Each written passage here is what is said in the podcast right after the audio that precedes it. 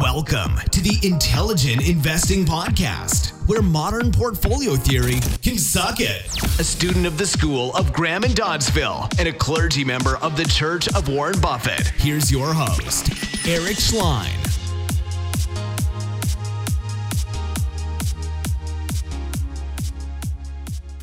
Hi, you're listening to the Intelligent Investing Podcast, and this is your host, Eric Schleien. And we have uh, Peter McCormack on today. Peter, welcome to the show. Hey, man. Thanks for having me on, dude. Absolutely. No, you have an accent. Where, where are you from? So I live in a small town called Bedford, which is about 40 minutes north of London on the train. Okay. Um, not far from Cambridge, actually. Yeah, it's. Uh, I spend. Uh, I used to spend a lot of time in America though before all this happened. I've been to. Uh, I've been to Washington a few times. Okay, great. Cool. How do you like America compared to where you're at? Love the country, hate the politics, man. Love the country. Um, been to so many different parts, which are great. Wyoming, I like California. Uh, I like Portland. When I went to Portland, I thought that was great. I love New York. Every uh, pretty much everywhere I go, I love. I love the people. It's, it's so funny. I- it's very rare to hear someone say, you know, I love Wyoming and California in the same sentence. well, for different things. Of I course. No, I get I'm the same way. right I'm the same way. I hear you. Yeah, it's just a vibe. But I also love the Cowboys up in Wyoming. Nice, nice. Now, what is your background? You know, I know you have a pretty successful podcast yourself. Is podcasting your full time gig, or what do you do? It's my full time gig now, but it's not always been that way. I- My background's advertising. I did uh, close to 20 years in the advertising industry on the digital side, on the web, email, social. I pretty much worked in that from not long after it started being commercialized. And yeah, did 20 years in that, burned out in the uh, role of a consultant. So took some time off and then stumbled into this this world of podcasting. How did you get into podcasting? How did that start for you? Well, so I it's like just a weird chain of events, but I ended up in Italy at a vegan yoga retreat run by this guy called Rich Roll, who has a very successful podcast. He's like an ultra athlete who does like ul- ultra. Uh, How, uh, how do you spell his name? How do, you, how do spell his name? So Rich R I C H and then Roll R O L L. Okay. Um, and he's you know very successful podcaster, does very well. And I was at his event and just hanging out with him, and he said, "If you're ever in LA, let let me know." And I was. I used, to spend a lot of time there because one of my friends is there, and it was around 2017, like early 2017. I was kind of getting into this Bitcoin thing, and I was hanging out or, uh, in around LA, and I just met up with him. I said, "You know, I think I'm going to do a podcast, Rich. Like, how do you do it?" And he was like well, dude, you need to check out this course by this guy, Pat Flynn, and then you need to buy this equipment. So I went on Amazon and bought the equipment for next day delivery. And did you uh, do the but the course? Did you do the Pat Flynn course? I did, well, yeah, I did like the free course or the basics Okay. of setting it up and then phoned up a friend.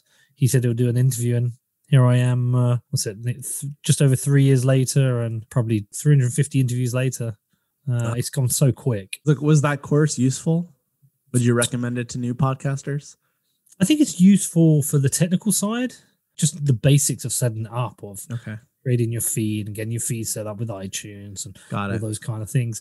In terms of being a podcaster, I don't know how helpful that was. I think in terms of being a podcaster, you got to just get out there and do it, dude. I mean, how many have you done now? How many shows? 100 and about 130. Have you gone back and listened to like the first two or three? They're terrible. Yeah. They suck, right? Yeah. So, Especially The that first you- episode.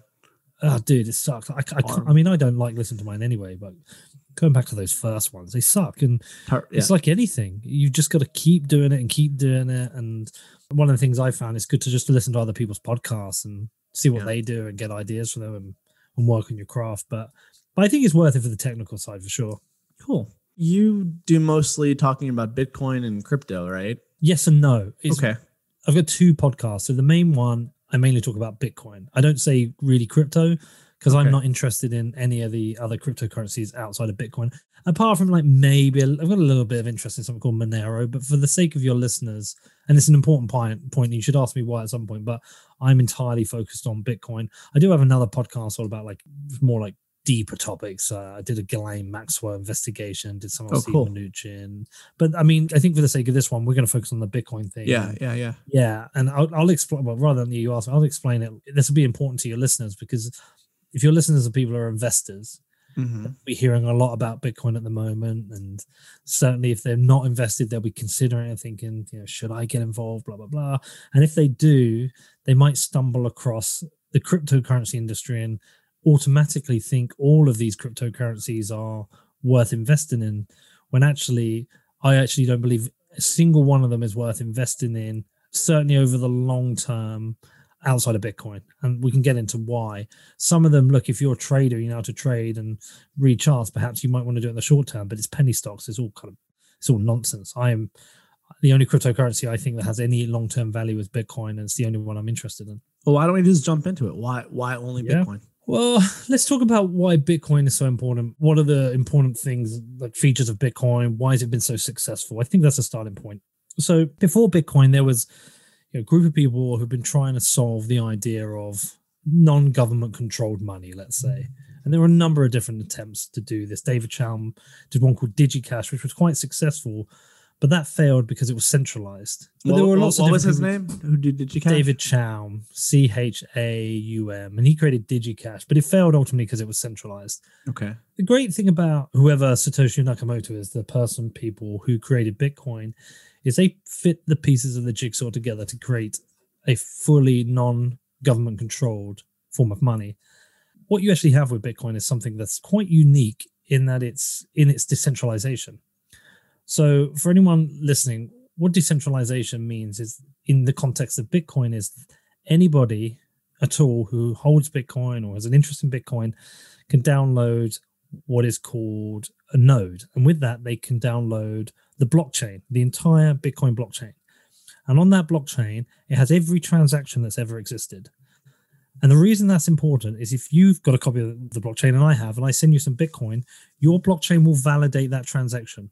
So we will you will know you've got that real Bitcoin from me. And the great thing about that is that these computers that are running uh, the Bitcoin software all around the world mean it's decentralized. It means that governments can't switch it off. So, for example, well, they can't destroy it. So that's, that's a better way of saying it. So when China kind of banned Bitcoin, okay, people maybe stop running those nodes, but all across the world, these other nodes continue running. And that gives you a couple of really important features about Bitcoin. So the first one is that it's censorship resistant, which is really important, which means if I want to send you money, I send it to you and no one can stop me. Um, if you want to sp- sponsor WikiLeaks and you want to help them with their work, when Visa and MasterCard refuse to process their payments, you could do that. It also means it's seizure resistant. So in Greece, when the government took a haircut of bank savings of people, I think it's over $100,000, it was them or Cyprus, mm-hmm. and people lost money because the failure of government you can't seize Bitcoin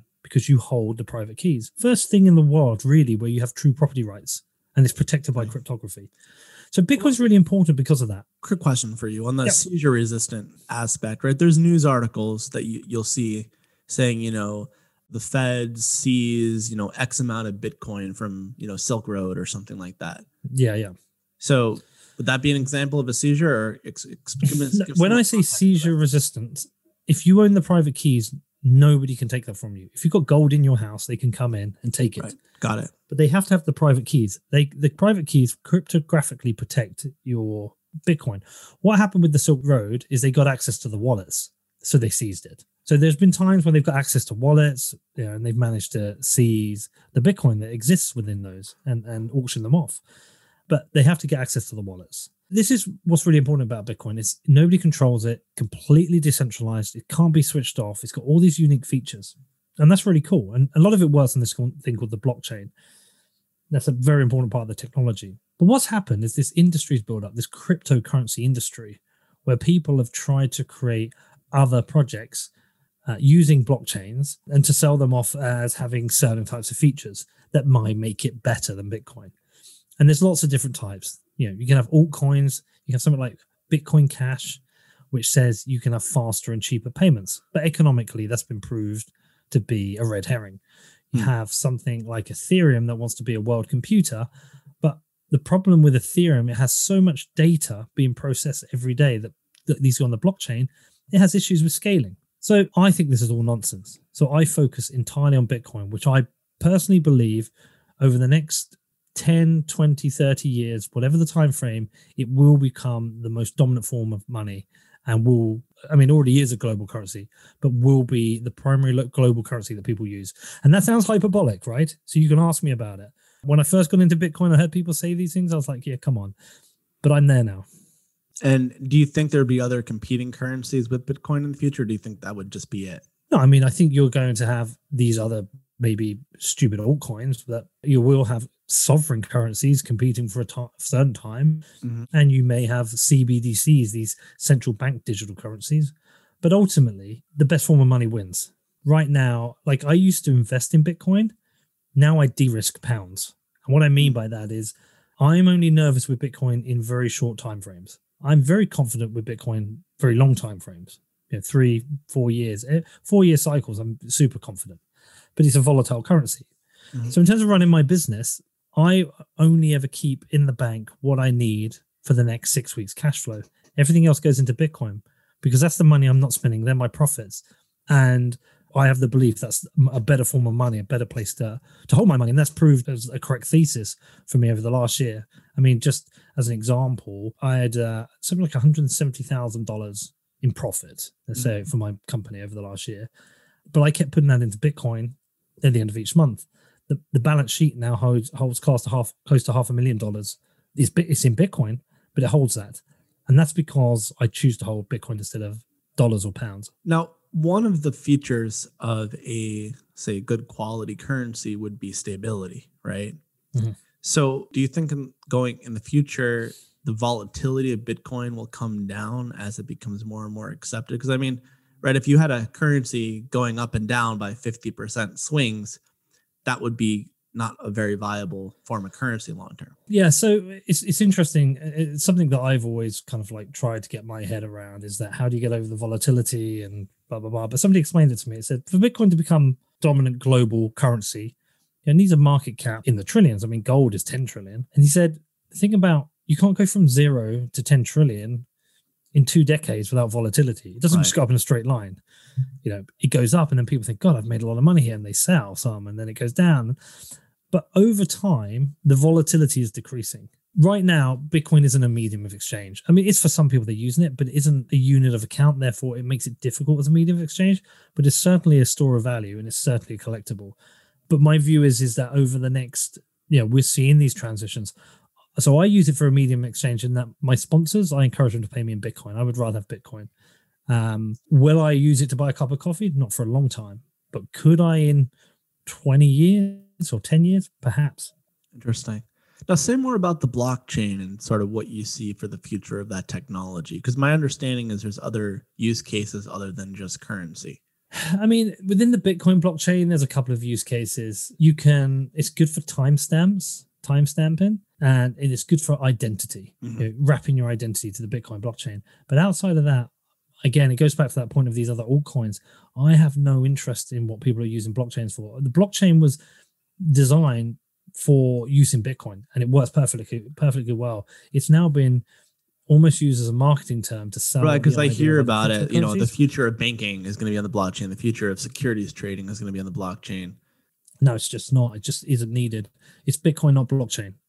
That's what you need to remember. It's somebody using an opportunity and they're and they're selling the marketing of it. But blockchains are blockchains are very. In, let me explain what a blockchain does and then yeah, I'll please. tell you how inefficient it is. Okay, perfect. So a blockchain is literally the best way to think of it is obviously it's a chain of blocks, but think about it as floors in a building, right? And every 10 minutes a block closes and that sits on top of the next block. But imagine you're building a building each time it's, it's a new floor. And what the blockchain does is every time every time a block is created, that create, keeps all the transactions that were collected up in those last 10 minutes by the miners into that block. And it cryptographically protects that what happens is as more blocks are built on top, the transactions below them are even more secure. Now, most places tend to wait for six confirmations to confirm a payment. But what that means is six blocks have been built on top. Okay. So that's a really important way of of stacking. Uh, the, so the best way to think about it is people may want to go and create fake transactions. But if they want to go and create fake transactions, they have to create it in the previous blocks while new blocks are being built on top of it. So they have to rewrite those blocks. So just imagine you built this floor in a building. You're like, crap, we got something wrong. We got the bathroom wrong.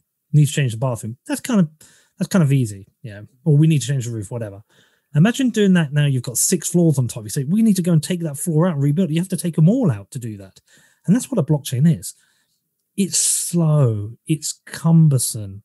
Like I said, it's every 10 minutes the Bitcoin uh, to create a new block. But all it does is keep a bunch of very basic data on transactions. Using that for other, you know, wanting to do fast transactions or lots of other things with big amounts of data just means lots of data builds up. And I'll show you where this becomes really important. So the Bitcoin blockchain has been running for 12 years, currently holds 320 gigabytes of data. So you can run a node on your computer, probably on your laptop. Mm. I know I can do it on mine because mine's 512. The Ethereum blockchain, which has been running less than half the time, has has four terabytes of data. Okay. So if you want to run a node, you either have to have some impressive hardware setup, or you probably have to use a service like Infura with Amazon. The point being is, you, me, someone in Santiago, Chile, someone in Nepal, and anywhere in the world who can get a computer with 512 gigabytes and an internet connection can run a node. You can Oh, run a node with a Raspberry Pi. What is, what is the advantage of running a node? Well, everybody running an, is running a node is keeping the system decentralized and supporting the network. So we want 10, thou- tens of thousands of those. But secondly, you are validating the transaction. Yeah, rather than trusting I've sent you the money, you know, or trusting someone else's node, when it comes in, Mhm. you know that Bitcoin is yours. You know 100% it's a valid transaction because your node runs the consensus rules and it checks that those transactions are valid. Is that going to slow down your computer by doing that? I mean, uh, if you were going to run a node, my suggestion is you get a Raspberry Pi or a separate laptop and you do it on that Okay. uh, rather than run it on your main computer. But a lot of people run nodes. This is the point. This is what keeps it decentralized. So you look at something like Ethereum. Honestly, I don't know how many full nodes there are, fully validated nodes. I'd be surprised if there's more than 10. There maybe are, but that's not particularly decentralized. And this is the idea of this technology. The reason you have a blockchain is keep these things decentralized. Right. Now, pardon my ignorance on this question, but is there any kind of liability for running your own node? Okay. Interesting. None Okay. at all. Okay. Now, what about Bitcoin mining? Can you talk about that a little bit? Yeah, I mean, Bitcoin mining is is the way the network is secured. So what happens is Satoshi Nakamoto, when they created Bitcoin, he wanted to have a way of creating security in the network and building the blocks. And the way the blockchain works is is that all the miners. I did, this with my son yesterday. It's easier with a piece of paper, but all the Mhm. miners are these machines, and all they're doing is they're running uh, a script to try and answer a puzzle and that puzzle should take about 10 minutes and the first one to solve it ends up creating that new uh, block which is the new tier on the floor and they fill it with all the the transactions and then everyone starts competing to, to create the next one okay? That's called proof of work. They have to spend cost on electricity to mine the bitcoin. But the reason that's really important is because as all these miners are competing and building these blocks, they all follow the longest chain. So if you want to hack the Bitcoin network, basically, and create a new block and create new blocks on top, you have to control 51% of the mining capacity power. Otherwise, you won't be able to outcompete the blocks. Mhm. Now, the reason that's really, really super important is that protects the integrity of the system, keeps all the transactions uh, honest. It, it, it keeps all the miners honest. The game theory isn't there for any of them to lie and create fake transactions. The absolute incentive is them to be honest. They also, each miner gets paid every block. So every time they solve a block, they get 6.25 Bitcoin plus whatever the transaction fees are. So they're incentivized. So six point whatever in a block, let's say six, that's about two, it's about $250,000 now Yeah. plus the transaction fees, whatever that is, to solve a block. Pretty good. But there are so many computers out there competing to solve it. It Yeah. usually trends towards break even. Okay. If you were to run a Bitcoin mining machine, is it unlikely it would ever solve a block now? Yes. So you would join a pool. So you would contribute the hash power of your miner to a pool of miners who are all competing. And when a block gets solved, you share you share the rewards. But it's very hard to make money mining. You know, it's very competitive. It does well in countries with uh, low cost energy, like, Like, Russia. Venezuela or something. Russia's right? moving into this space now Okay. with almost free energy. Huh. Okay. Interesting. What about so if someone wants to get started and wants to start putting some of their cash reserves into Bitcoin, what's what's the easiest uh, way to do that? Okay, it's a good question, but I would say you have to go a step back. Okay. You have to have an investment strategy. Okay. Bitcoin is can be a very punishing investment if you get it wrong. Mhm. You know, you could have gone in today at 42,000 and now it's dropped as low as 39,600. That's a 5% swing in a day. I did a 10% swing yesterday. Mhm. It is volatile. It can be punishing. You can get nervous. You can end up using leverage and get wrecked, you, you know, blow up an account. What I've learned, over, it's funny, I did a tweet thread on this today. You should go and check it out. But Okay. what I've learned is you have to have a long term commitment to Bitcoin, at least five years. Yeah, you could get in time it right and get lucky, but strictly speaking, you should have a long term time horizon. Mine's 10 years. I don't intend to sell any for 10 years. Okay. All I'm going to do in those 10 years is every single month, I'm going to make sure I end the month with more Bitcoin than I started the previous month. Now, the important thing with Bitcoin, there's only going to ever be 21 million coins. So it has a limited supply. So my view is the percent of that 21 million you own is your score. Mhm. And I'm going to play that game as best possible to get a higher score possible. Because as more people move into Bitcoin, very basics supply and demand 101 say that the price will go up. Therefore, your investment will scale with that.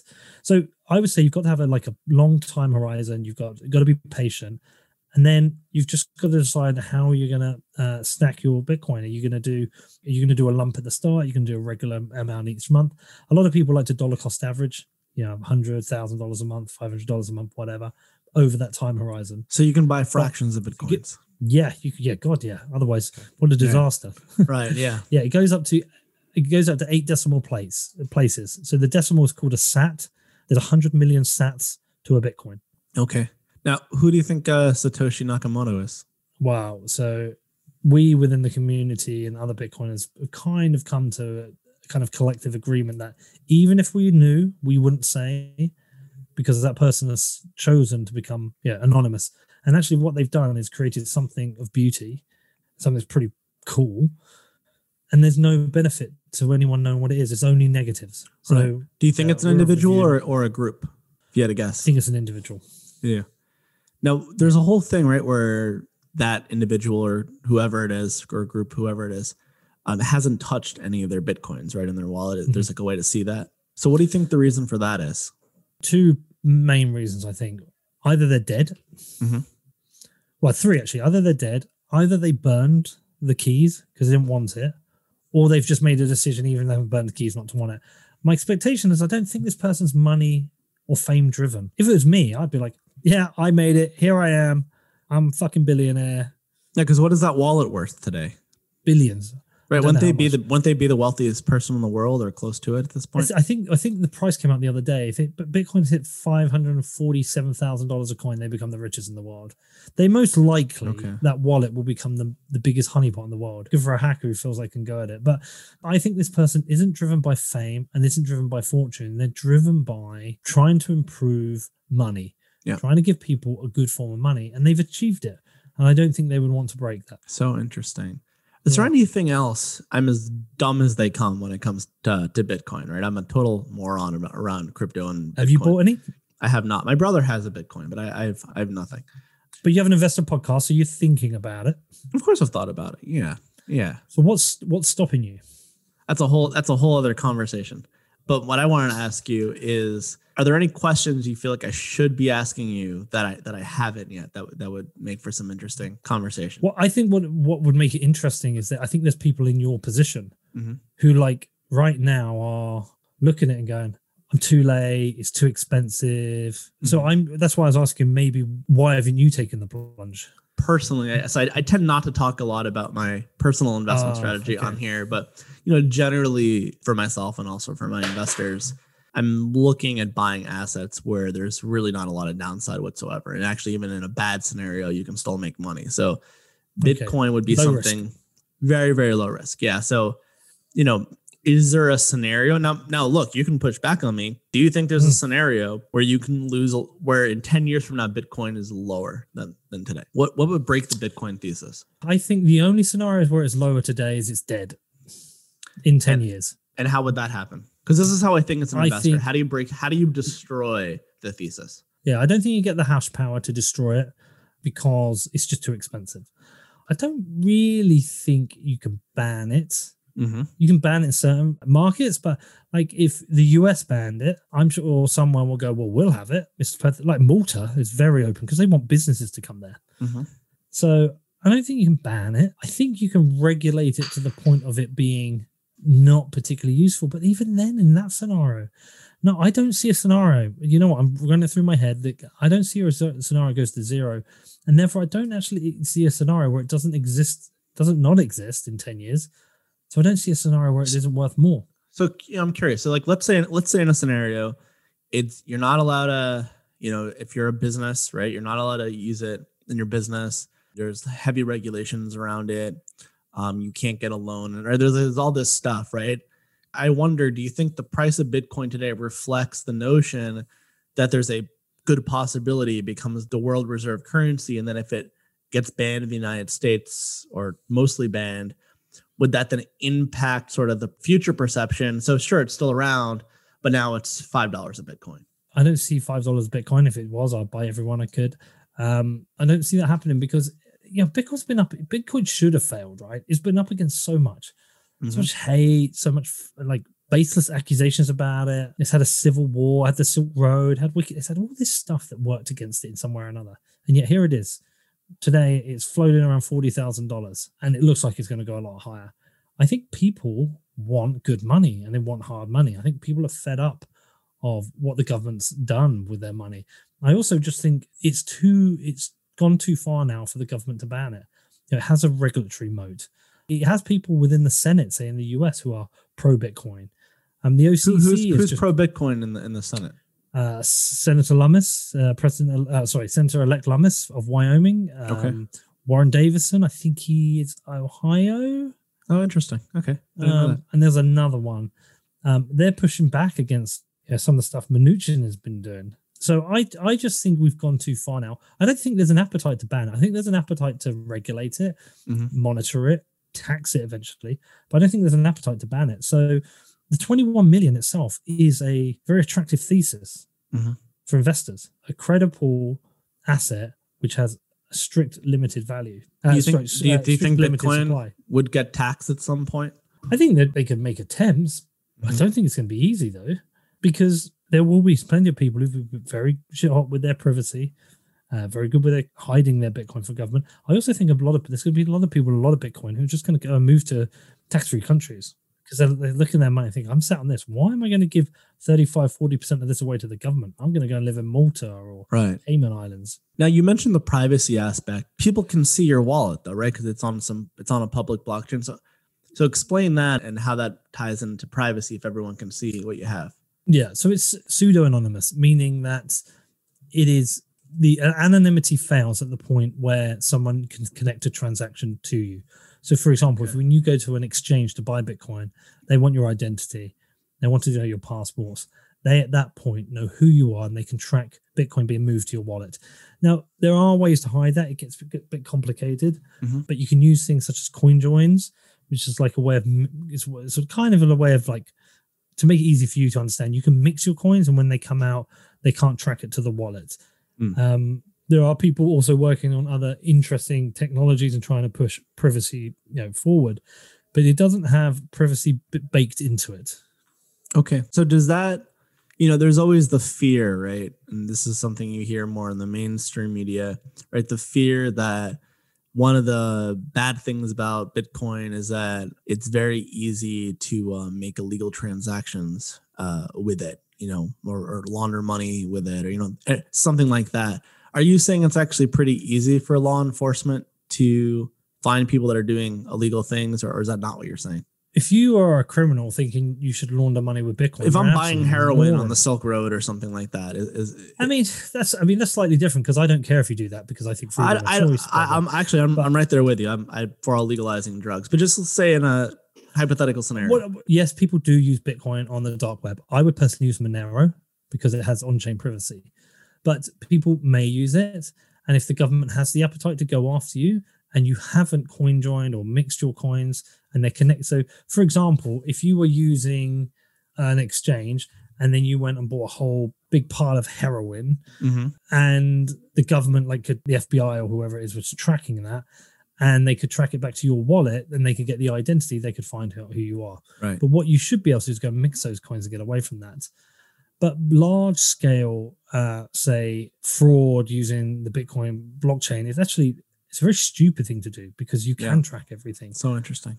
Um, so this kind of idea it's used for fraud or money laundering is actually Because bit that's the big fear. Yeah. Interesting. Yeah, it's actually much easier to use printed notes these days still Interesting. Well, Peter, this is um well back is back to that original question. You know, if someone is willing to deal with all that volatility and wants to hold it for a long time and they do want to get set up, what's the easiest way for them to do that? So they need to get a, an account with an exchange, something like Kraken, who are my sponsors on my show. So just to be fully transparent, or Cash App or Coinbase, go and register an account. This is always the best way as well. When people say, "So "How do I learn about Bitcoin?" I always say, "Look, first thing is just go and buy fifty bucks of it. Get a wallet on your phone, go to an exchange, buy it, learn how to transfer that fifty dollars from your exchange to your phone, and it's like magic. So when you first see it happen, when it's it's like absolute magic. Like that was amazing that transaction moved from there to your phone without any intermediary, which is kind of mind blowing. Yeah. So I would say first do that, um, and then go down the rabbit hole. Get Hmm. go down the rabbit hole and learn about everything after that. But it's like magic watching that happen for the first time. Interesting. Well, Peter, it was uh, great to have you on. Wish you Great much. on, yeah, thank you, and uh, you know, I wish you much success with uh, your podcast endeavors and everything else you're up to, and have a good rest of your day. Peace out, my man. All right, take care. Thank you for listening to the Intelligent Investing Podcast with Eric Schleien. If you'd like to connect with Eric for questions, comments, feedback, ideas, or to inquire about being on the show, please contact Eric at intelligentinvesting at gmail.com. So, in the words of Charlie Munger, I have nothing to add.